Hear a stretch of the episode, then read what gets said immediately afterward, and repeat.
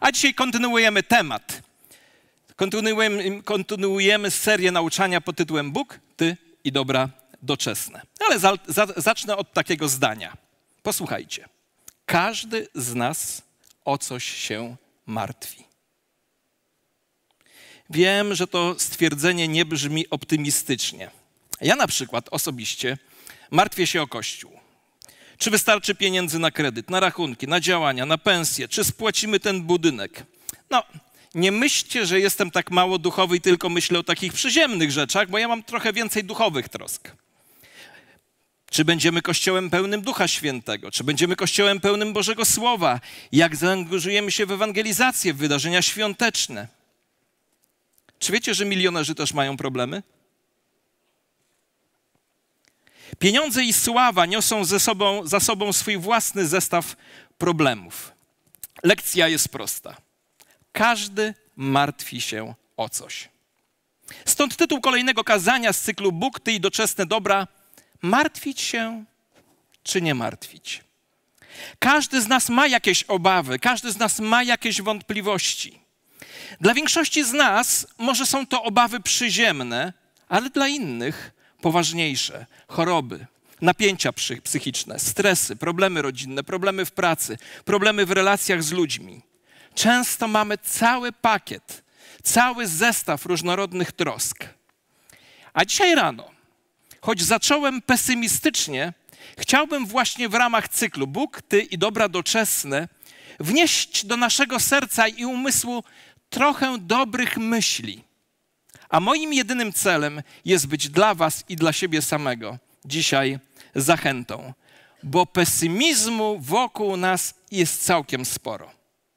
Dlatego chciałbym podzielić się dzisiaj z nami odrobiną biblijnego optymizmu.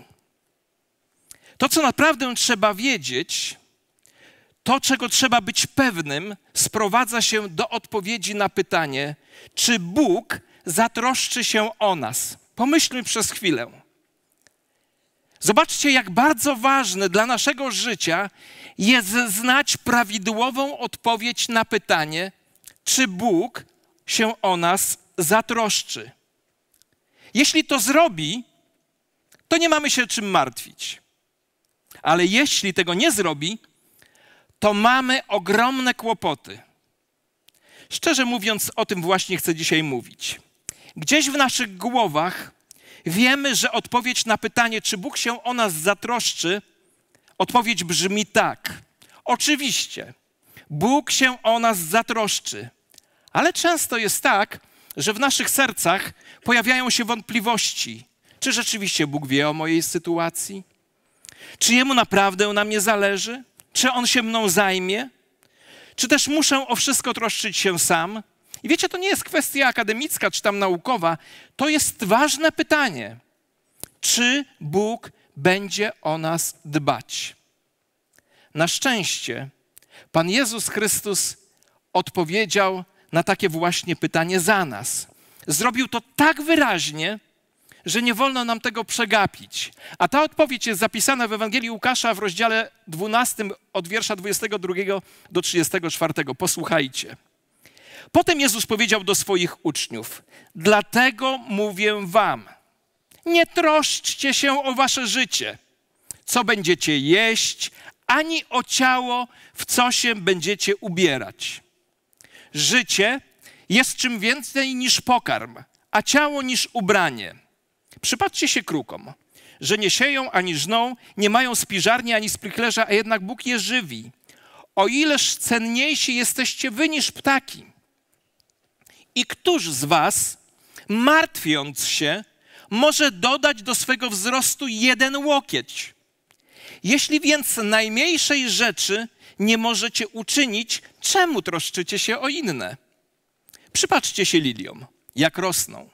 Nie pracują ani nie przędą, a mówię wam, że nawet Salomon w całej swej chwale nie był tak ubrany jak jedna z nich.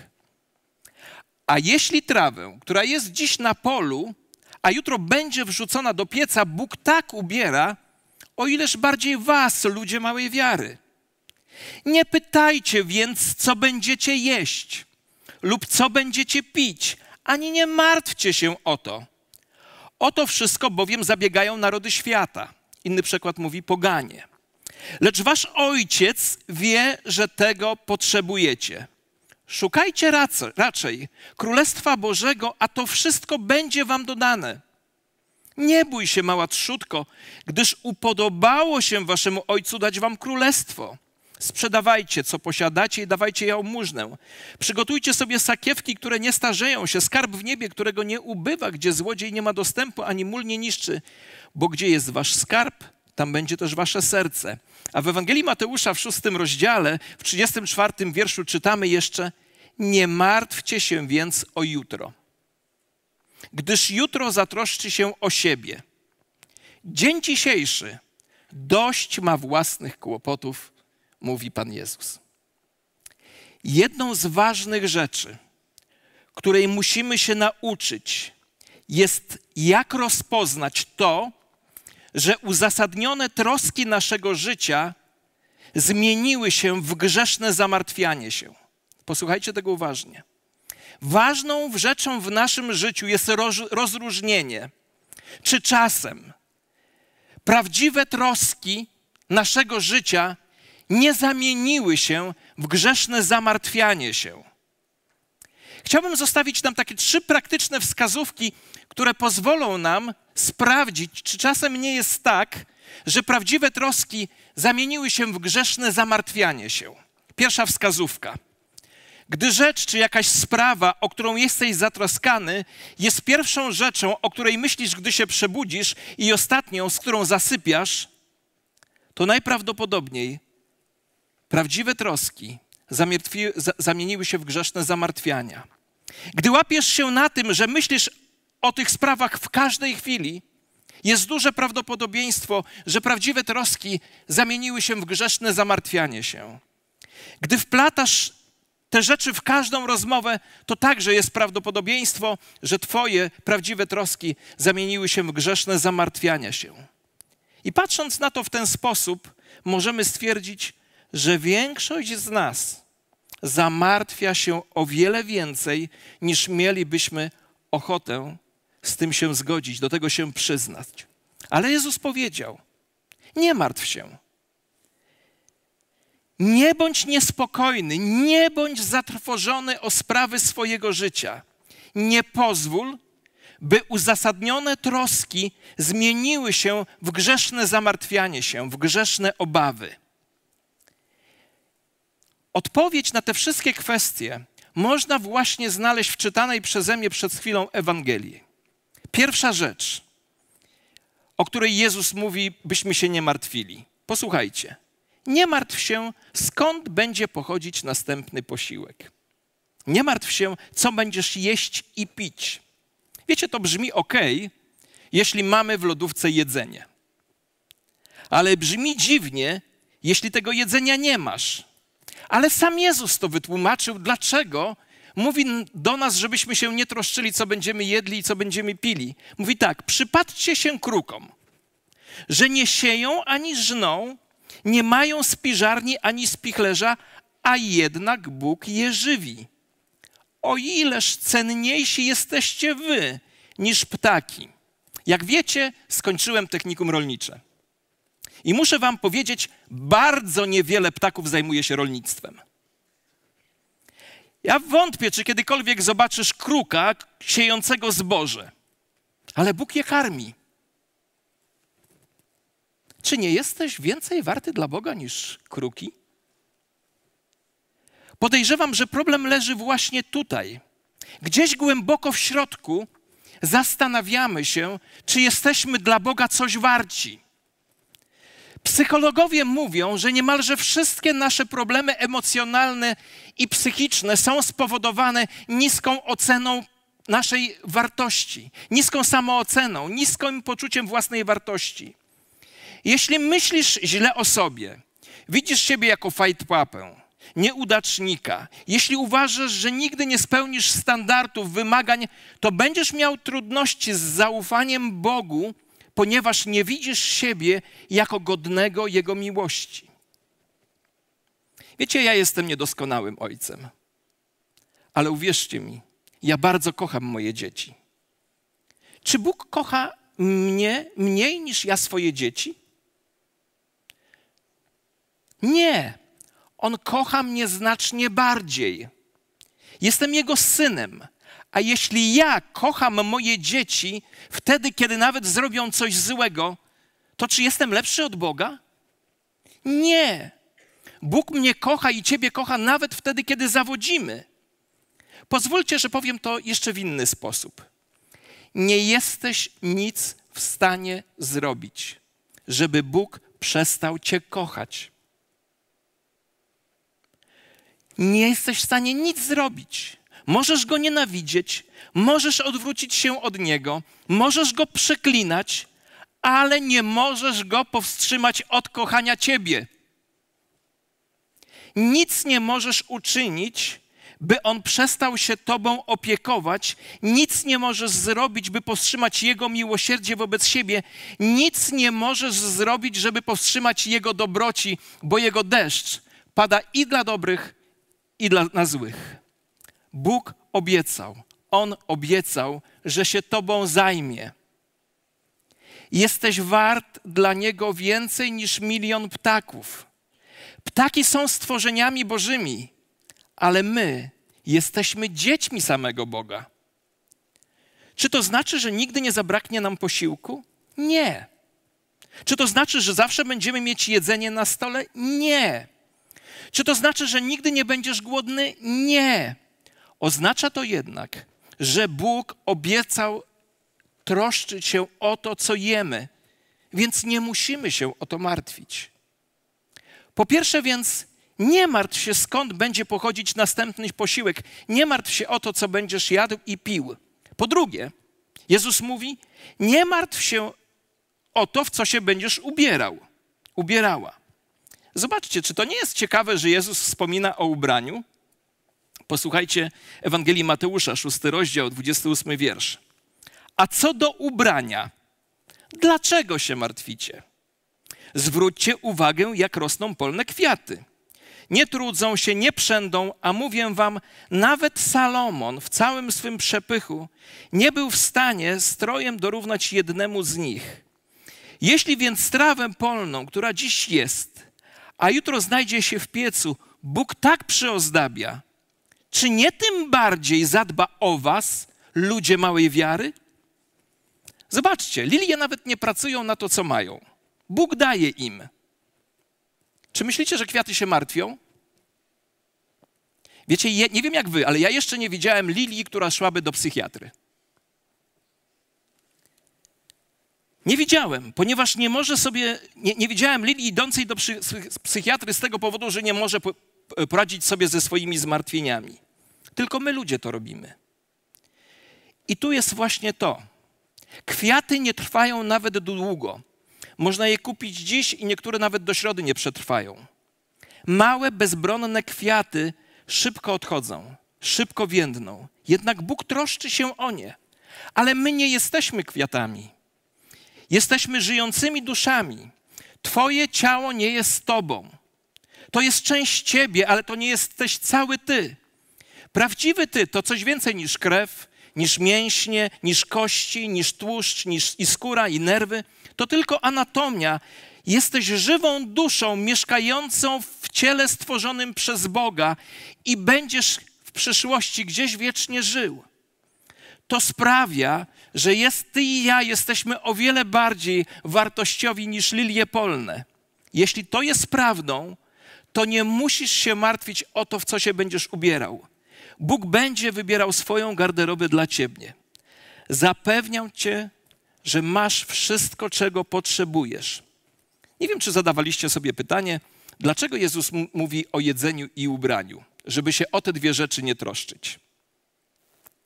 Ja myślę, że dlatego wspomina o jedzeniu i ubraniu jako o rzeczach, o które mamy się nie martwić, ponieważ stanowią one podstawowe elementy życia.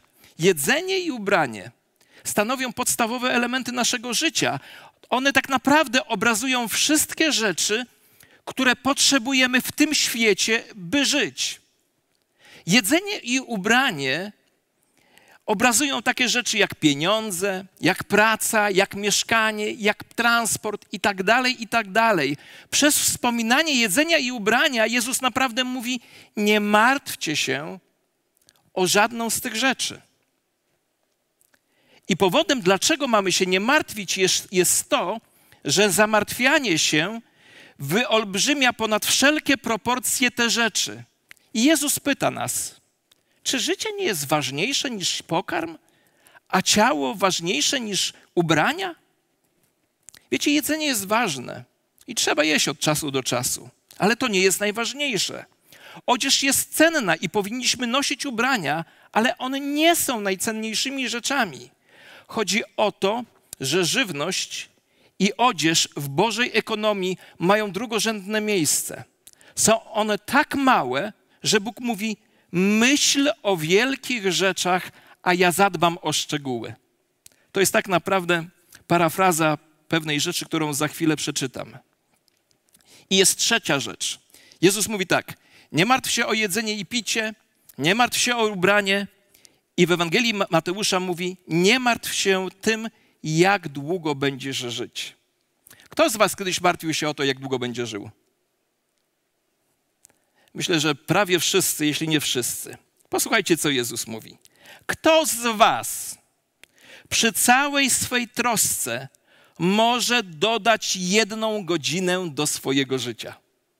Mówi jeden z przykładów.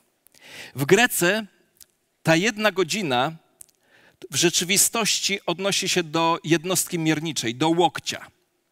Łokieć to mniej więcej 46 centymetrów. To tak jakby powiedzieć, kto przez martwienie się może sprawić, że urośnie o jeden centymetr? Lub kto przez martwienie się może dodać choć jedną chwilę do swojego życia? Odpowiedź jest taka: nikt z nas nie może. To jest zabawne o martwienie się. Martwienie może przynieść nam wrzody, bóle migrenowe, udar, atak serca, ale zamartwianie nie załatwi jednego. Nie sprawi, że urośniesz o centymetr i nie sprawi, że będziesz dłużej żył. Pomyślcie przez chwilę o ludziach, którzy umarli w ostatnich 12 miesiącach. Mój tata zmarł nie tak dawno. Takich ludzi było miliony. Jak wielu z nich wiedziało o czasie i miejscu swojej śmierci? Prawie żaden z nich. Biblia mówi: postanowiono jest ludziom raz umrzeć. Na to jedno spotkanie w życiu będziemy musieli się stawić. Nie da się go opóźnić ani go przełożyć. Kiedyś opowiadałem wam taką historię i dzisiaj ją powtórzę o, o dwóch koszykarzach. Paweł i Jan. Da, da, dajmy im takie imiona. Któregoś razu Paweł z Janem spacerowali sobie, rozmawiali o, o koszykówce i Paweł mówi do Jana, słuchaj, jak myślisz, czy, Janie, czy tam w niebie także grają w kosza? Jan mówi, wiesz co, nie wiem, ale jeśli umrę wcześniej niż ty, to przyjdę z powrotem, żeby ci w jakiś sposób to oznajmić. Tak się stało, że Jan w ciągu tygodnia zmarł. Parę dni po pogrzebie Paweł spacerował sobie i nagle słyszy swoje imię. Janie, Janie. Rozgląda się, nikogo nie ma. Słyszy znowu, Janie, Janie. No więc zorientował się, mówi, czy to ty, Pawle? Tak, to ja. No i co, grają tam w kosza? Pawle, mam dla ciebie dwie, dwie odpowiedzi. Jedną dobrą, drugą złą. Dobra jest taka, że grają tam w kosza. A druga jest taka, że za tydzień dołączysz do naszej drużyny. Takie jest życie. Jednego dnia oglądasz telewizję, następnego grasz w jednej drużynie z aniołami. Ja z moim bratem śmieję się, że nasz dziadek zmarł śmiercią kibica.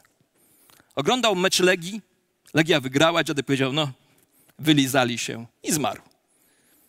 Takie jest życie. To się może przydarzyć każdemu z nas. Możesz umrzeć jutro i nic nie możesz tutaj zmienić. To jest całkowicie w rękach Boga. Zamartwianie się więc tym kompletnie nie ma sensu. Nic, co zrobisz, nie spowoduje różnicy. Martwiąc się, nie dodasz do swojego życia nawet jednej sekundy. I wiecie co? Gdy tak naprawdę się nad tym zastanowimy, to zdejmuje ogromny ciężar z naszego życia. Pewnego dnia umrzesz. Może dzisiaj, może jutro, może w tym roku, może za 50 lat, może nagle, może powoli.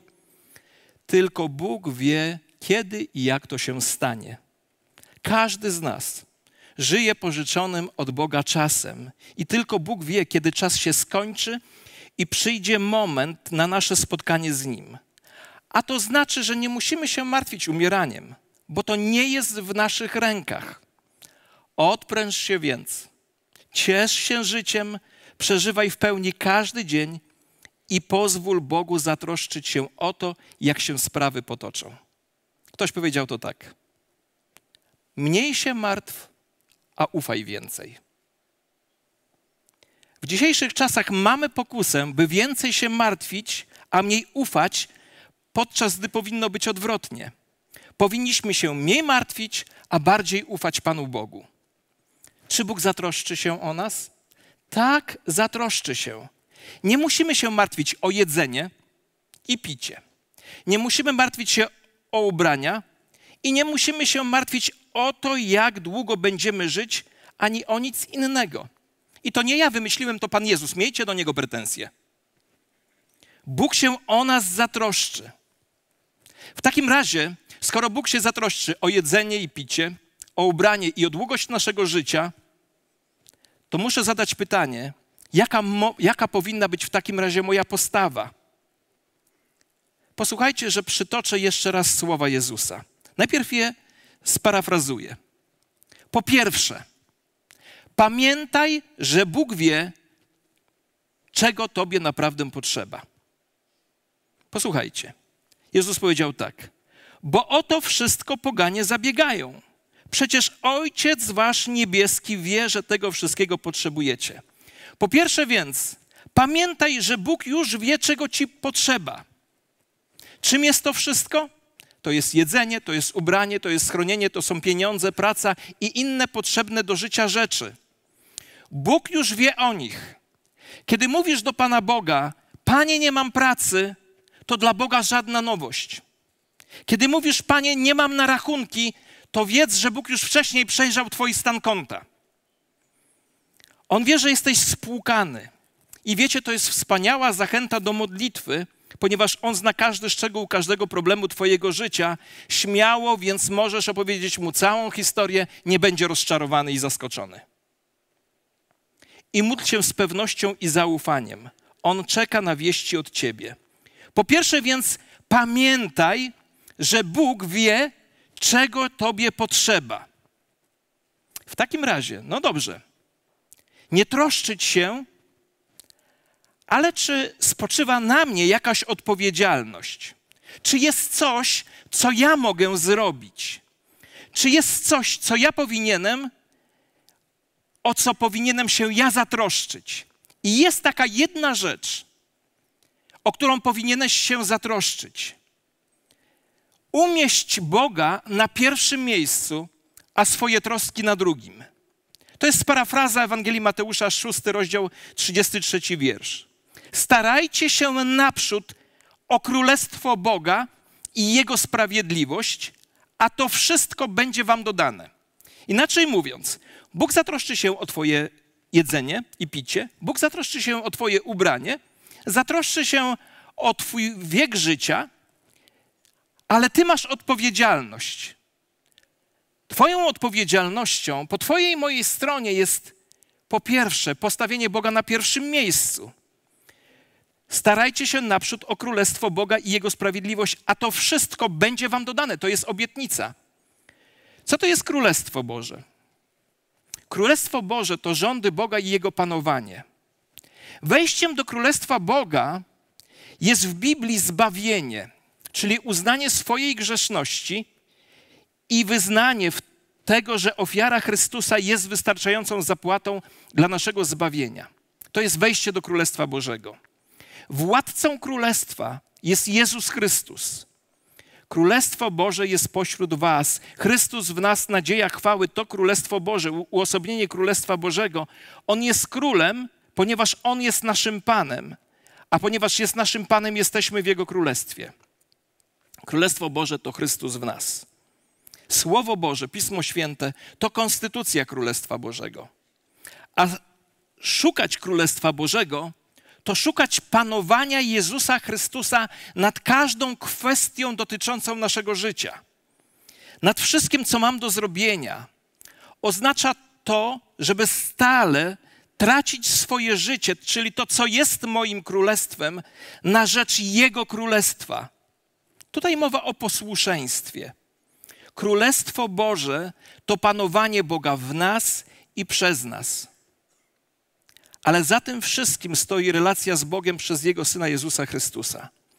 A szukanie sprawiedliwości to między innymi działanie zgodne ze standardami, które są zapisane w Biblii.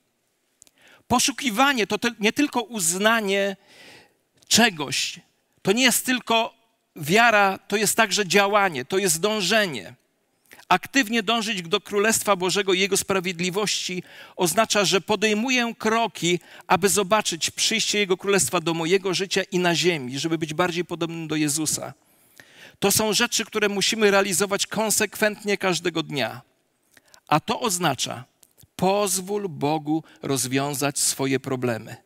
Módl się, ufaj, wierz, rób dobrze, dobre rzeczy, służ Panu, pomagaj innym, dziel się, a Bóg obiecał, że zatroszczy się o ciebie. Pozwól Bogu być Bogiem, nawet gdy jest trudno. I wszystko inne będzie Tobie dodane. Słuchajcie, to jest obietnica. Po pierwsze więc, Bóg już wie, czego potrzebujesz. Po drugie, umieść Boga na pierwszym miejscu, a Twoje zmartwienia na drugim. I po trzecie, Jezus mówi: Nie martw się o przyszłość. Ewangelia Mateusza 6:34. Nie martwcie się o jutro, bo jutrzejszy dzień sam o siebie martwić się będzie. Dosyć ma każdy dzień swojej biedy. Nie pożyczaj sobie problemów z jutra. Jest mnóstwo spraw, które zaprzątają twoje, Twoją głowę już teraz. Wiecie, wielu ludzi, ludzi paraliżuje strach o to, co się wydarzy jutro czy za dwa miesiące. Posłuchaj tego. Jeśli Bóg stworzył świat w sześć dni, to z pewnością poradzi sobie z Twoimi problemami w październiku czy w listopadzie. Każdy dzień przynosi wystarczająco długo, dużo kłopotów, którymi możesz się zająć. Ty się zajmij tym, co jest dziś, a Bóg się zajmie tym, co jest jutro. Głowa do góry, dzieci Boże. Nie zniechęcajcie się. Patrzcie w górę. Cieszcie się, święci Boży. Wasz Ojciec Niebiański obiecał, że się o was zatroszczy. To jest dobra wiadomość, to jest dobra nowina. Głowa do góry. Nie mamy się czym martwić. On powiedział, obiecał, że zatroszczy się o nasze jedzenie i picie. On powiedział, że zatroszczy się o nasze ubranie i on powiedział, że zatroszczy się o długość naszego życia. Po naszej stronie jest postawienie Jego na pierwszym miejscu. To jest nasza odpowiedzialność. To jest szukanie Bożego Królestwa. I powiedziałem sobie dzisiaj w nocy, gdy jeszcze rozmyślałem na te tematy, że podzielę się z Wami kilkoma świadectwami z mojego życia dotyczącymi tego, o czym przed chwilą mówiłem. Niektóre z nich znacie, czy to z tego, że już mówiłem to publicznie, czy z indywidualnych rozmów ze mną. Kilka historii. Kiedy nawróciłem się do Chrystusa, ja pochodzę z małej wsi, któregoś dnia z moim kolegą, to był sobotni wieczór, spacerowaliśmy po naszej wsi i byliśmy obciążeni troską, że w naszych okolicach nikt nie czyta Biblii tak, jak my czytamy. I nikt nie doświadcza Jezusa, czy nie zna Jezusa tak, jak my go znamy. I to nie, było, to nie było takie myślenie dumy, to raczej było, było zatroskanie, że nie ma ludzi, którzy by się tym interesowali. Byliśmy tym przygnębieni. Oczywiście wiedzieliśmy, że gdzieś są świadkowie Jehowy, ale wiedzieliśmy, że nie, nie rozumieją Jezusa w taki sposób, jak, jak my go doświadczyliśmy, jak my go rozumieliśmy.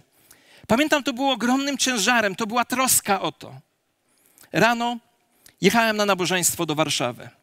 Musiałem wyjeżdżać z domu mniej więcej o 5 rano, żeby dojechać na nabożeństwo. Trzeba było wsiąść do pociągu, przesiąść się w Nasielsku, dojechać do tramwaju. Taka historia. I słuchajcie, wchodzę do pociągu i słyszę, jak Bóg do mnie mówi. A wtedy jeszcze byłem przy zdrowych zmysłach. Bóg do mnie mówi: wejdź do przedziału po prawej stronie. A ja pierwszy raz w życiu coś takiego miałem, więc poszedłem do przedziału po lewej stronie. Wiecie, o 5 rano w niedzielę nikt nie podróżuje. Siedzę, jadę sobie i słyszę, jak Bóg znowu do mnie mówi: Wstań i idź do przedziału po prawej stronie. Więc zrobiłem to. Posłuszeństwo, szukanie Królestwa Bożego, stawianie Boga na pierwszym miejscu. Usłyszałem, wstałem, otwieram drzwi, długi przedział, nikogo nie ma, tylko w jednym boksie siedzi trzech mężczyzn i wszyscy czytają Biblię. Usiadłem obok nich, chociaż wszędzie były wolne miejsca i otworzyłem swoją. Nie byłem w stanie czytać, bo to było dla mnie nierealne to, co się dzieje. W pewnym momencie oni zamknęli swoje Biblie, ja jeszcze udawałem, że czytam, zamknąłem swoją i jeden z nich pyta mnie, czy to, co pan czytał, to jest Biblia? Ja mówię, że tak. A czy to, co panowie czytali, to też jest Biblia? Oni mówią tak. Okazało się, że to są baptyści z Ciechanowa, z sąsiedniego miasta i jadą na nabożeństwo do Warszawy. Okazało się, że nie jesteśmy sami, że są inni, którzy kochają Jezusa. I powiem wam coś jeszcze. Dzisiaj syn i wnuki jednego z tych panów, którzy wtedy do mnie siedzieli, są tutaj u nas w kościele. I to jest dla mnie cud. Bóg się zatroszczył. Pokazał, że nie jesteśmy sami, gdy zaczęliśmy Jego stawiać na pierwszym miejscu. Druga historia. Przyszedł, był taki moment w naszym życiu. Służyliśmy w Ciechanowie i mieliśmy drugi kościół y, w Lidzbarku, Welskim. To jest taka miejscowość piękna między Działdowem a Brodnicą. Dojeżdżałem tam każdej niedzieli. Po niedzielnym nabożeństwie w Ciechanowie jadłem obiad, szybko do samochodu i jechałem do Lidzbarka. Tego dnia do Ciechanowa na nabożeństwo koleżanka z Warszawy przywiozła gościa kaznodzieję. Pochodził ze, ze Sri Lanki, z Ceylonu. Wygłosił kazanie w Ciechanowie, a potem razem, wiezieni przez tą dziewczynę, jechaliśmy do Lidzbarka.